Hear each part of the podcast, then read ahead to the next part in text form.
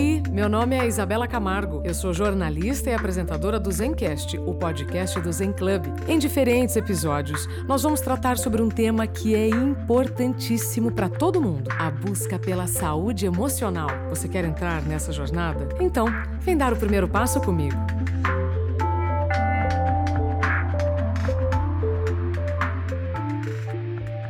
Seja bem-vindo, bem-vinda ao Zencast, o podcast do Zen Club, a plataforma de conteúdos criada para você pensar melhor, sentir melhor, decidir e assim viver melhor.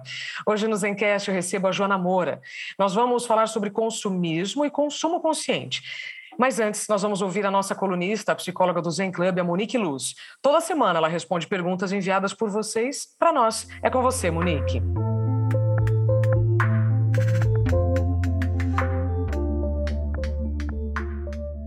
Olá, Isabela. Hoje eu vou responder uma pergunta sobre a terapia. A pergunta é a seguinte: Monique, o meu pai tem muita dificuldade para aceitar opiniões diferentes das dele, entre outros comportamentos mais difíceis de lidar. Tentei convencê-lo a fazer terapia algumas vezes, mas ele nunca me ouve. Como convencer alguém a fazer terapia? Essa foi a pergunta do João de São Paulo. Olha, João, a pessoa ela precisa querer ir para terapia. Ela precisa entender qual é o real valor de uma ida ao psicólogo. Mas isso é o real valor para a pessoa e não para você. Eu entendo que quando acreditamos que algo é bom pra gente, a gente também quer ajudar alguém que é próximo, né? Convencendo-o daquilo que eu acredito. Mas é preciso tomar cuidado, porque pensa comigo, como você se sente quando você é obrigado a fazer alguma coisa? Então, tenha em mente que não podemos convencer alguém a ir à terapia, mas sim mostrar de alguma forma o valor por trás dessa ideia. Inclusive porque se a pessoa for para a terapia forçada, ela vai chegar muito resistente ao próprio processo terapêutico, né? Então vamos lá, algumas dicas. Primeiro de tudo, tenha paciência. Se você já percebe, né, que seu pai tem uma posição relutante com relação à terapia, dê uns passos para trás, para tentar entender um pouco o porquê dessa resistência. Pode ser que ele tenha alguns preconceitos mesmo relacionados à terapia, né? Então, entender e tentar desconstruir os preconceitos e construir uma ideia de valor para a terapia. Você pode fazer isso conversando, mostrando textos, mostrando vídeos, mostrando resultados. Busque informações confiáveis, porque existem muitos mitos ao redor da figura do psicólogo e isso pode influenciar no comportamento da pessoa que se recusa a ir para terapia. Então, assim, com essas informações e mostrando que todos nós somos passíveis de buscar uma ajuda terapêutica independente de um diagnóstico, tenta construir junto com a pessoa, né, no caso seu pai, essa linha de pensamento. O importante não é convencer, e sim agregar valor a essa ideia de ir para terapia. Tenta também, e isso é muito importante, né? Tenta ao máximo possível não julgar, não diagnosticar.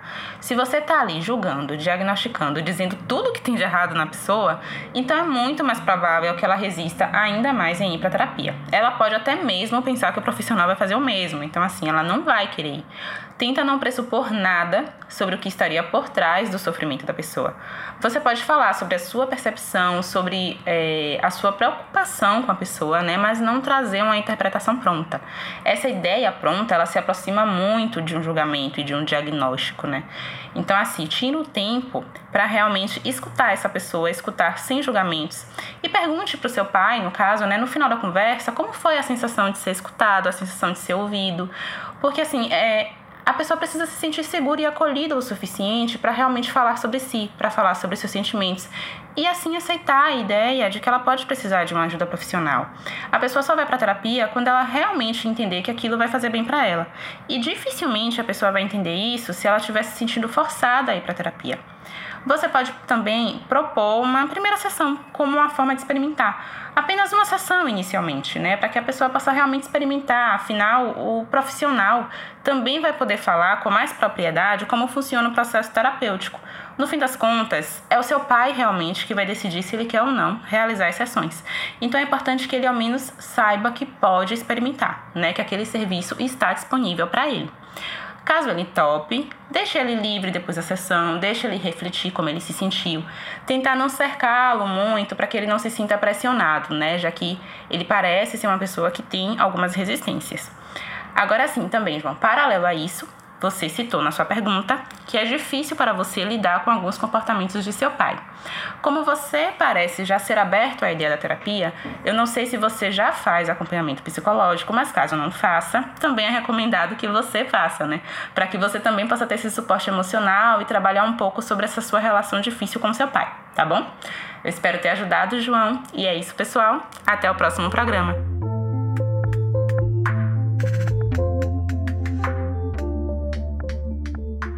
Agora sim, nós vamos receber aqui no Zencast a Joana Moura.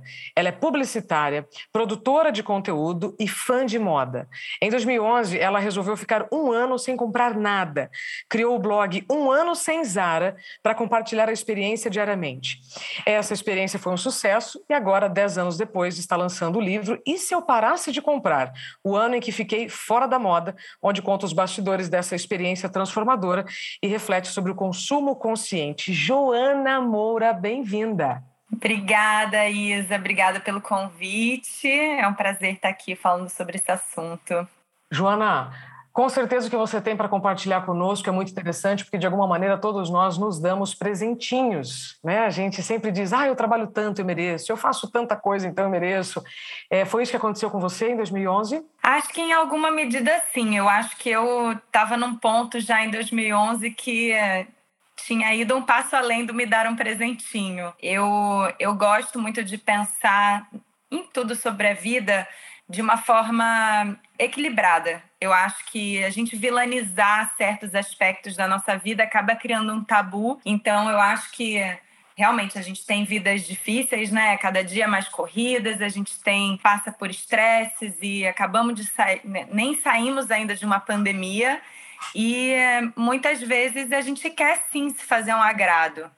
É, mas eu, eu olho para a minha história e o momento que eu estava lá em 2011 e eu consigo enxergar muito bem que eu tinha passado desse ponto e que é, o equilíbrio já estava lá atrás, eu já tinha passado, não conseguia nem mais ver o equilíbrio assim. É, eu tinha, eu estava num momento em que o meu consumo ele realmente ele ele estava preju me prejudicando em vários aspectos. Era uma, uma, uma relação tóxica que eu já vinha desenvolvendo com o consumo há muito tempo. É, então eu tomo esse cuidado para a gente entender que existe uma diferença entre consumo, entre simplesmente ir lá e comprar alguma coisa, porque né, eu gostei muito de uma coisa ou aquela coisa vai me ser muito útil, e do consumismo, que é essa relação de dependência emocional, essa relação tóxica que a gente cria com o comprar.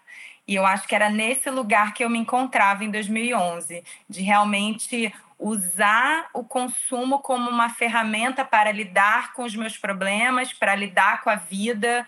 Então eu tinha um dia bom, eu queria me recompensar. Eu tinha um dia ruim, eu queria uma recompensa também e aquilo foi se acumulando e, e eu perdi realmente o controle e estava vivendo um momento de muito desequilíbrio assim.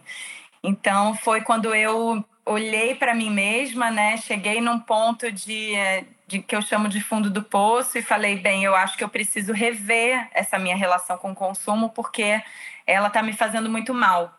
E, e eu acho que esse é um momento muito individual, assim, muito que vai ser diferente para cada um, né? Cada um tem o, o, né, o seu ponto de virada. E o meu ponto de virada foi esse. Eu estava vivendo há muito tempo no vermelho, né, administrando o meu cheque especial. É, e comecei a perceber que a minha volta as pessoas estavam evoluindo na vida, estavam conquistando outras coisas e eu estava sempre correndo atrás, literalmente, do meu prejuízo. E isso foi, esse foi um, uma gota d'água, assim, para mim, para realmente me movimentar no sentido de, de, de encontrar um, um, ponto de equilíbrio, uma maneira de, de me relacionar com o consumo de uma forma mais saudável. Perfeito. Joana, em 2011, quando você fala que você estava no vermelho, é, você chegou então a ter dívidas por conta do seu consumismo? Foi isso que você chegou no momento e falou assim, não dá mais? Foi, for, foram as dívidas que te fizeram esse, se despertar? Foram. Foram as dívidas. Eu É, eu bato muito nesse ponto, agora, inclusive, com o livro, eu, eu trato muito do. Porque eu, eu criei o blog né, naquela época e, e foi uma maneira de, de criar um compromisso comigo mesma e criar um compromisso com qualquer pessoa que entrasse lá e fosse ler. E, e, e, enfim, agora retomando essa história no livro, eu me aprofundo muito mais nos assuntos do que eu me aprofundei no blog, né? E eu falo muito sobre essa esse tabu que a gente tem ao redor das finanças é, e como é difícil para a gente a gente não é educado para falar sobre isso, né? Nem de uma forma informal dentro de casa, nem de uma forma formal na escola. A gente não é educado para lidar com o dinheiro, para saber administrar o dinheiro. Eu brinco que eu aprendi na escola a preencher cheque, mas eu não aprendi a investir. E eu acho isso muito sintomático, assim, de que a nossa sociedade ela forma consumistas, mas não forma investidores, né? Está mais preocupada em formar gente que compra do que gente que sabe guardar dinheiro e investir. E eu sou uma vítima disso, assim, eu, eu nunca aprendi a lidar com dinheiro. Eu falo, conto no livro é, a minha descoberta do cheque especial. A primeira vez que eu entrei no vermelho, eu achei que fosse uma mágica. Eu falei, gente, mas eu não sabia que eu podia dever no banco, eu podia não Quanto dinheiro eu tenho? Então, é, foi uma, uma, uma trajetória de e fichas irem caindo, de que aquilo era é, é, não, não era uma coisa fácil de lidar até que chegou um ponto que literalmente o meu salário entrava na conta para zerar a minha conta. É, ele era engolido pelo cheque especial. E foi nesse momento que eu. E, e, e, são anos, né? Porque não é uma coisa que acontece do dia para noite. Opa! A gente vai colocando um pezinho ali naquele, na, naquela água, a gente vai né, vendo como é que é, aí nada acontece, não tem problema. Aí eu cubro um pouquinho no mês que vem e quando você vê isso, vai virando uma bola de neve. E aí chegou esse ponto em 2011 que eu literalmente, eu, meu, meu salário, que era um salário ok, assim, um salário bom, né? Eu tinha 10 anos a menos, eu tinha 20, 27 anos né, ganhava um salário legal, mas literalmente lia inteiro para cobrir o meu cheque especial, começava o mês zerada. Então era muito essa coisa de tentar enxugar gelo, de correr atrás, né, de um, uma de, de ficar enchendo uma um, uma panela que estava furada. E foi isso, assim, esse, esse ponto de realmente olhar para o lado e ver as pessoas conquistando coisas e eu preocupada em, em conseguir cobrir o meu cheque especial. Você falou uma coisa muito interessante, dentre várias, a que eu destaco aqui, né? A diferença do consumo e do consumismo. Você falou assim: ah, quando eu estava triste, eu comprava, quando eu estava feliz, eu comprava.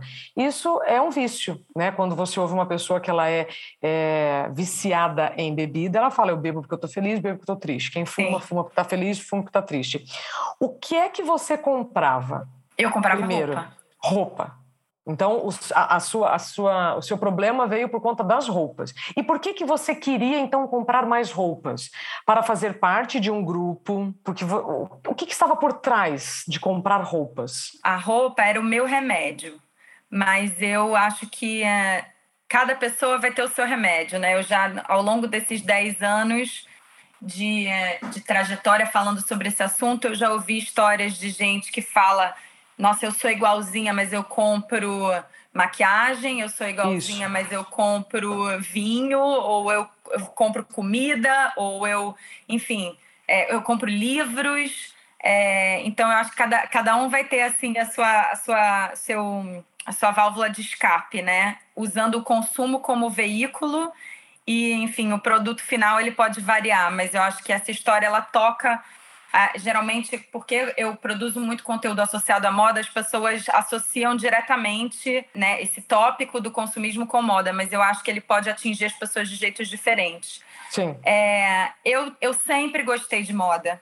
Eu, eu, eu cresci né, admirando a, a, a o, a veia artística que existe né, nessa né, na produção de moda e eu sou uma pessoa eu me considero uma pessoa criativa e eu acho que a moda era um, uma, uma veia para mim, um, um, instrumento que eu usava para me expressar. Eu acho que tem, né? Se a gente for, for fazer uma terapia aqui, com certeza tem uma questão de pertencimento, tem uma questão da, da, da expectativa do meu ambiente profissional, porque né, eu trabalho com criatividade também, então acho que as pessoas hum. né, esperam que a, a mulher, enfim, a profissional que está ligada a esse, a esse meio, ela se apresente de uma determinada maneira, mas eu acho que no fim das contas era, uma, era um assunto que eu gostava muito eu gostava do processo. Eu, não, eu falo que não era só o comprar, não era só levar uma coisa para casa. Eu gostava da, da dinâmica de entrar numa loja, de era quase uma coisa meditativa para mim, assim, de procurar,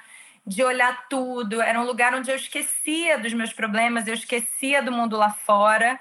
E eu focava só naquela atividade de olhar aquelas coisas bonitas, de levar as coisas para o provador, de testar várias, várias combinações. Então, aquilo para mim era, era terapêutico, assim. A gente né, tem muita literatura sobre o que eles chamam de é, therapy shopping, né? Que acho que não é a coisa mais efetiva, mas é, é tão comum que virou esse termo, né? Que ele, ele existe esse termo. Então, eu acho que era, era o, todo esse, esse, esse ao redor, assim, do, do momento de ir para a loja, de, de tirar um momento para mim, de esquecer dos problemas. E aí o, fi, o final, sim, era a passada de cartão e a levada da sacolinha para casa. E quantos anos foram assim? Vixe, muitos. Eu acho que a partir do momento que eu é, conquistei a minha independência financeira, né, saí da faculdade, consegui um emprego, comecei ali a, a entender como é que funcionava isso eu comecei a, é, é, é, o que a gente falou, né? Começar colocando um pezinho na água. Então, você recebe, recebi o meu primeiro salário, consegui comprar uma coisinha, e aí isso, isso foi muito tímido no início. Acho que tinha uma coisa muito de é, a, sempre ter gostado de moda, sempre ter acompanhado. Eu falo muito sobre isso no livro, assim, é, essa construção da desse lugar de afeto que eu tinha com a moda, assim, de ser um assunto que eu falava com a minha mãe, né, de ter passado muitos dos meus fins de semana batendo perna com ela no shopping. Tem, tem toda um, uma, uma construção de afeto com relação a esse assunto que eu acho que levou ele também a ser a minha bengala emocional de escolha, sabe? Foi evoluindo, foi evoluindo até chegar nesse ponto em que é, era virou automático assim, porque antes eu acho que era um pouco ocasional.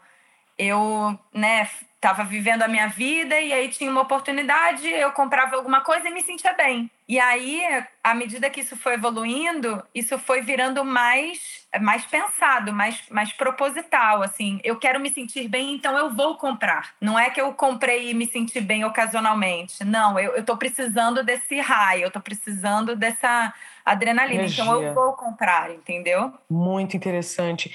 Ô, Joana, e aí você ficou um ano sem Zara de verdade ou um ano sem comprar nada? E por que Zara?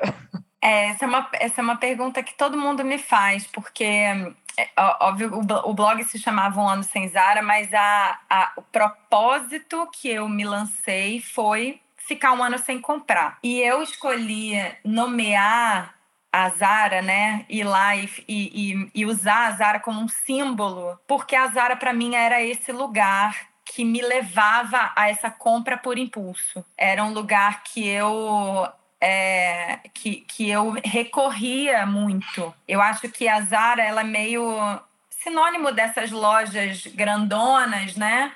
Que tem muita opção, que é, é quase o parque de diversão da consumista, né? Porque você pode ficar lá por horas olhando.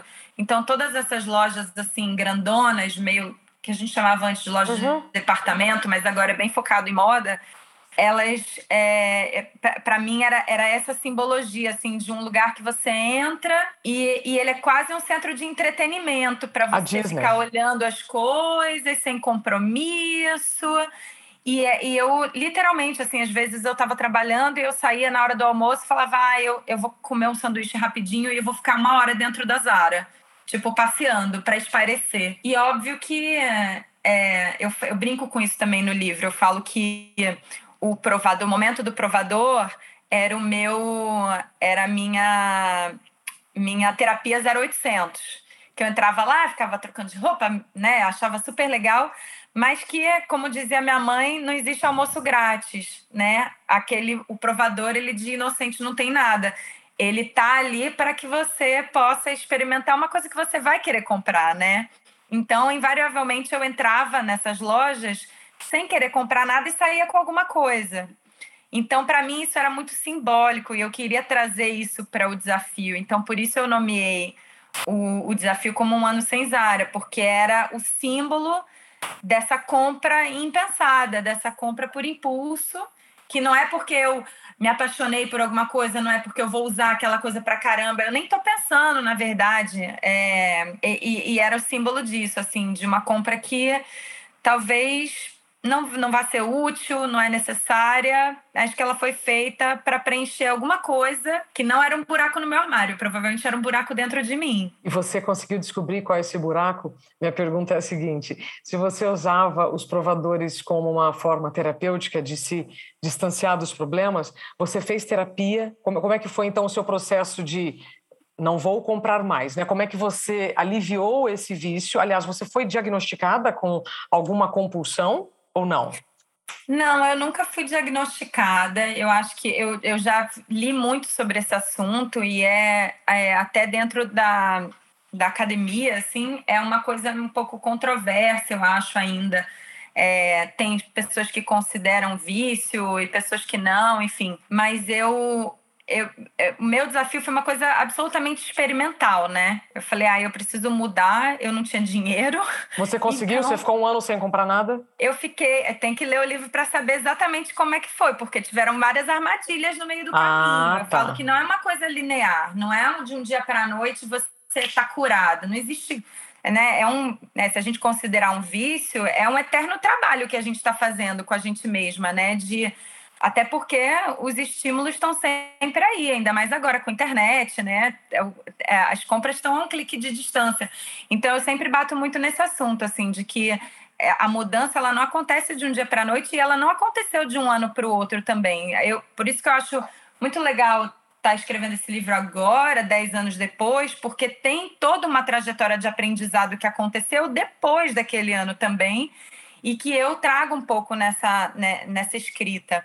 Mas durante esse ano foi um exercício muito de compreender essa, esses buracos que eu comentei e começar a, a, encontrar outras maneiras de lidar com eles. Então, eu recorri ao consumo como uma solução muito rápida, né? É aquele o que eles chamam de fix, né? Quando você no, nessa, né, né, quando a gente fala sobre vícios, né? Que você consegue aquele, aquela recompensa, aquela, aquela, aquela adrenalina de uma forma muito rápida. E eu fui encontrando ao longo desse caminho outras maneiras de conseguir. Porque é, é o que eu falei no início. O problema todo mundo tem. A gente vai passar por situações de estresse, de tristeza, de insegurança é, e de felicidade também, que a gente vai querer celebrar.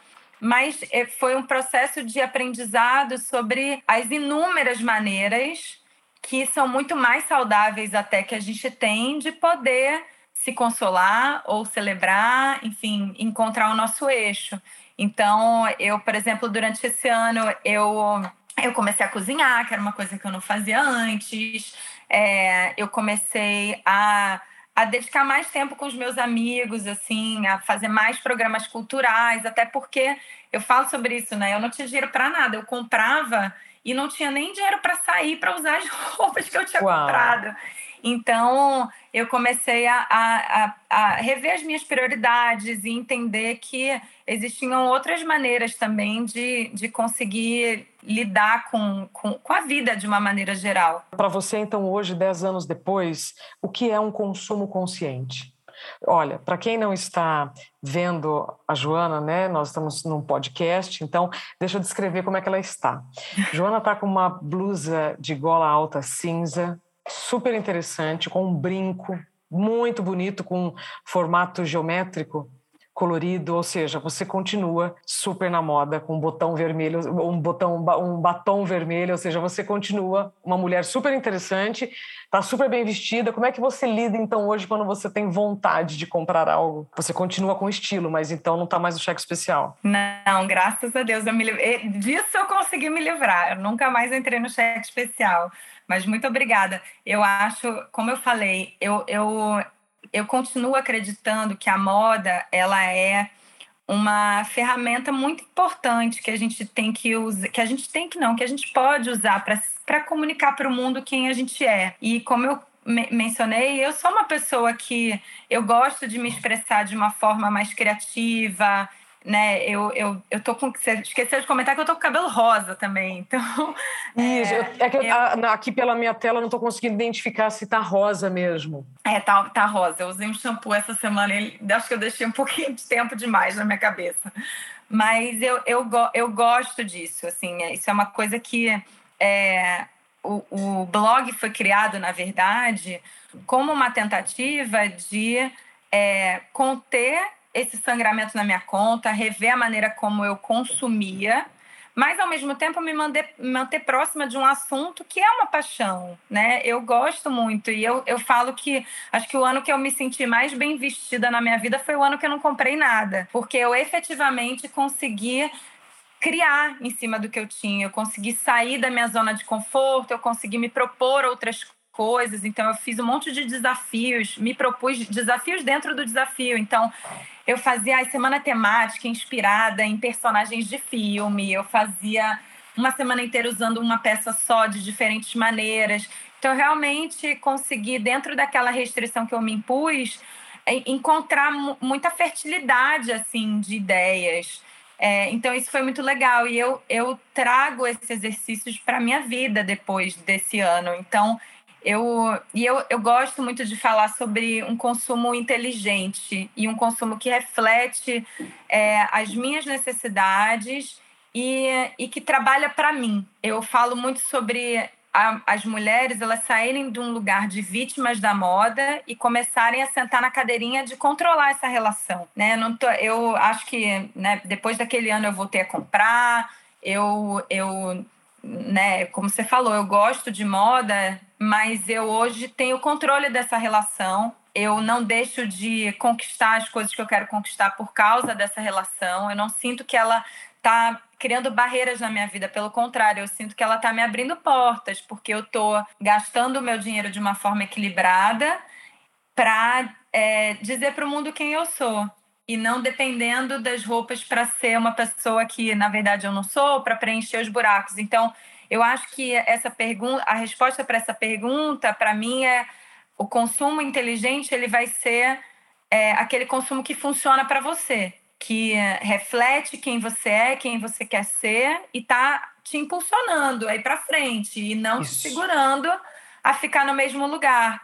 Então, é, eu sempre falo que essa conversa sobre consumo, ela tem que envolver todos os tipos de pessoa, né? E a gente sabe que existe uma desigualdade enorme no Brasil ainda. Então, por exemplo, vai ter gente que é, tá vindo de um lugar diferente do meu que usa o consumo para conseguir acessar certos espaços, né? Para chegar numa entrevista de Sim. trabalho e, se, e most se mostrar a melhor versão de si mesmo, né?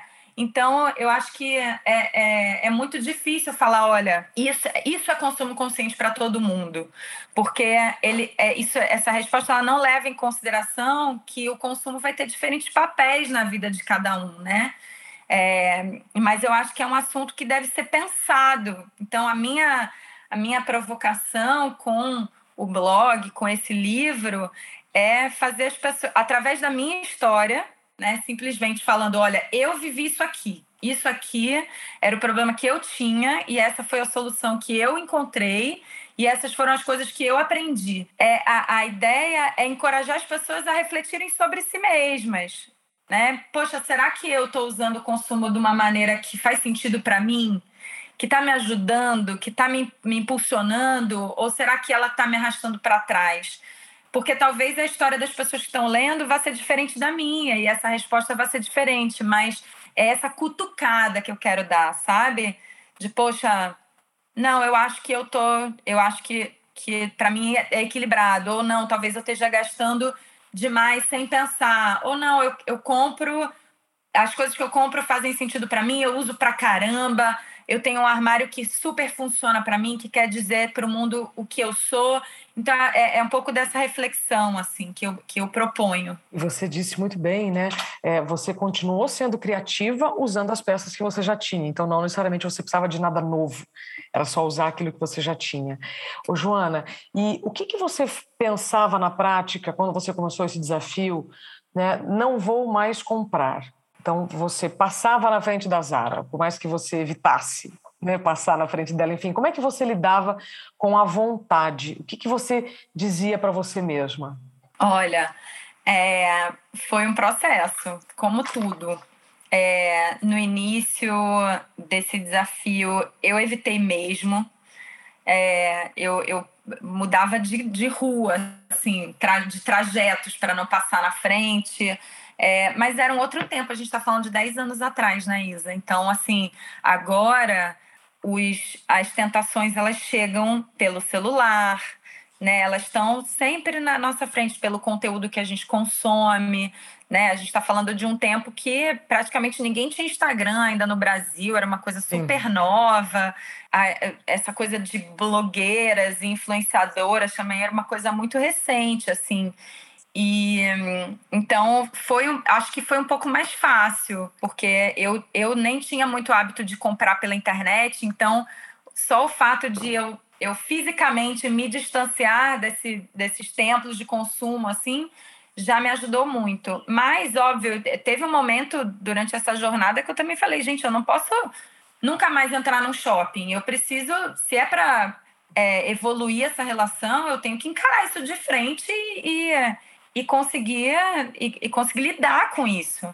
Então, aos poucos eu fui, eu fui me colocando nessas situações, mas tentando de alguma forma me proteger também. Então, eu lembro que a primeira vez que eu fui no shopping, eu fui para o cinema com os meus amigos e eles estavam lá como meus seguranças, assim. E, e foi muito engraçado. Eu narro esse episódio no livro que uh, eu, eu lembro de, de ficar meio assim extasiada, porque tinha muito tempo que eu não ia no shopping e a, a coleção tinha mudado e tinha um monte de coisa nova nas vitrines e ficar, tipo, passando e babando. E, e eles cumprirem o papel de falarem: Nossa, mas isso é super parecido com uma coisa que você já tem, né? Você lembra daquela saia que você já tem? Nossa, mas dá para você fazer isso com aquela outra blusa. Então, é, acho que isso é uma coisa que também que eu menciono muito ao longo do livro que é o quanto é, esse tabu sobre dinheiro ele acaba impedindo que a gente busque ajuda. E eu acho que uma das coisas mais importantes para mim nesse processo todo foi abrir o meu problema para o mundo falar: olha só, é isso aqui que eu vivo. Eu estou no vermelho, eu estou no fundo do poço, eu tenho esse problema, eu não consigo me controlar, eu preciso de ajuda. É, o, o, a criação do blog foi um pedido de ajuda para minha família, para os meus amigos, porque ninguém sabia o que eu estava vivendo. E a partir do momento que eu fui capaz de fazer isso, superar essa vergonha, superar essa culpa, porque a gente acha que a culpa é toda nossa, que a gente é uma descontrolada, louca. A partir do momento que eu superei isso e falei para todo mundo, olha, é isso aqui, eu abri a possibilidade dessas pessoas me ajudarem.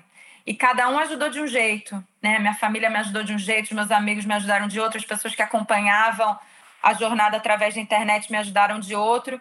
É, então isso foi muito importante assim para conseguir é, realmente aprender e evoluir, porque cada um vai, cada, cada pessoa que está ao nosso redor vai trazer coisas diferentes para gente. Então, é, foi, foi essencial para mim. E eu acho que tem uma outra coisa também da gente se reconhecer nos outros. Eu acho que isso foi muito importante também dessa jornada na internet. Foi a partir do momento que eu me abri e falei: olha só, gente, eu tenho esse problema aqui. Um monte de gente levantou a mão também. E falou: nossa, eu também vivo isso, eu também vivo isso. E, então, começou, eu comecei a me reconhecer nos outros. E isso foi muito importante, porque retirou das minhas costas uma culpa enorme de achar que eu era a única louca do rolê, que não conseguia pagar as contas, que ficava comprando, comprando blusinha à torta e à direito. E, e, comecei a perceber que esse era um problema maior do que eu. E, e, então devem ter soluções aí no mundo que a gente possa construir juntos. E isso foi muito legal. Perfeito, Joana. Antes de você passar as coordenadas para a gente poder ler o livro, qual é a lição que fica para você e que você gostaria de compartilhar com quem está nos ouvindo aqui no Zencast sobre consumo e consumismo? Qual é a pergunta que você deve se fazer diante de uma vitrine, diante de um site que você é, esteja ali né, vendo? Eu me lembro, rapidamente, é, teve um período da minha vida em que a academia que eu fazia era dentro do shopping. Então, todos os dias que eu ia à academia, eu passava na frente de algumas vitrines e eram de lojas que tinham muito a ver comigo. Então, pensa o que, que acontecia né, na minha vida. Às vezes eu treinava menos ou eu fazia menos tempo na academia para depois poder passar na loja. Então, também entendo que o que os olhos não veem, o coração não acelera. Se você não está você, você não tá vendo um objeto de desejo, você não tem como desejá-lo. Né? Essa, isso foi o que eu vivi. Mas gostaria de te ouvir qual é a lição que fica, então, de tudo isso que você viveu. É, eu acho que o que você falou tem toda a razão. É que eu acho que isso não é uma, uma estratégia sustentável a longo prazo, né? Porque Sim. a gente vai ver. Então, exato. A gente vai dar de cara com as coisas que fazem o nosso coração bater mais forte. É, eu acho que uma coisa super importante é a gente virar uma chave de que a gente pode fazer mais com as coisas que a gente já tem. Isso, para mim, é, foi muito importante. Eu acho que a partir do momento que a gente entende que cada peça de roupa que a gente tem, ela, ela pode fazer muitas coisas, ela pode virar muitas coisas. Isso vira uma chave também na hora de comprar porque você começa a olhar para as coisas novas com o critério de: será que eu vou conseguir fazer muita coisa com isso? Será que isso aqui vai render para caramba? É, e eu acho que esse, esse filtro já é uma coisa super útil. Mas para mim, de verdade, é maior aprendizado ao longo dessa história que a gente, quando a gente busca ajuda, quando a gente busca, é, é, quando a gente compartilha os nossos problemas e se abre para as outras pessoas conseguirem ajud ajudar a gente, a gente consegue ir muito mais longe, assim. E isso, obviamente, é muito maior do que o consumismo, mas eu acho que a gente, a gente também, às vezes, se coloca uma pressão muito grande de resolver tudo sozinho, de, de, de encontrar as soluções sozinho. E, e a gente não precisa fazer isso, né? É, a jornada do consumista ela é muito solitária, porque ela envolta em muito tabu, né, sobre dinheiro, e muita culpa. É, e eu acho que a partir do momento que a gente se abre para falar sobre esse assunto de uma forma coletiva, esse, essa, esse estigma vai embora e abre espaço para a evolução de verdade, sabe? Perfeito. Joana, então, tudo que nós conversamos aqui, de alguma maneira, está no seu livro E Se Eu Parasse de Comprar, o ano em que fiquei fora da moda, publicado pela HarperCollins, certo? Certo. Ele ele estava na pré-venda até essa semana, agora ele já está. É, as pessoas estão começando a receber e o feedback tem sido muito maravilhoso, é, especialmente porque é uma história muito pessoal, então é muito é muito engraçado, né, receber esse carinho para uma coisa que, enfim, eu vivi. Mas é isso, ele está chegando nas livrarias agora, ele está disponível na Amazon também em formato e-book e em livro físico.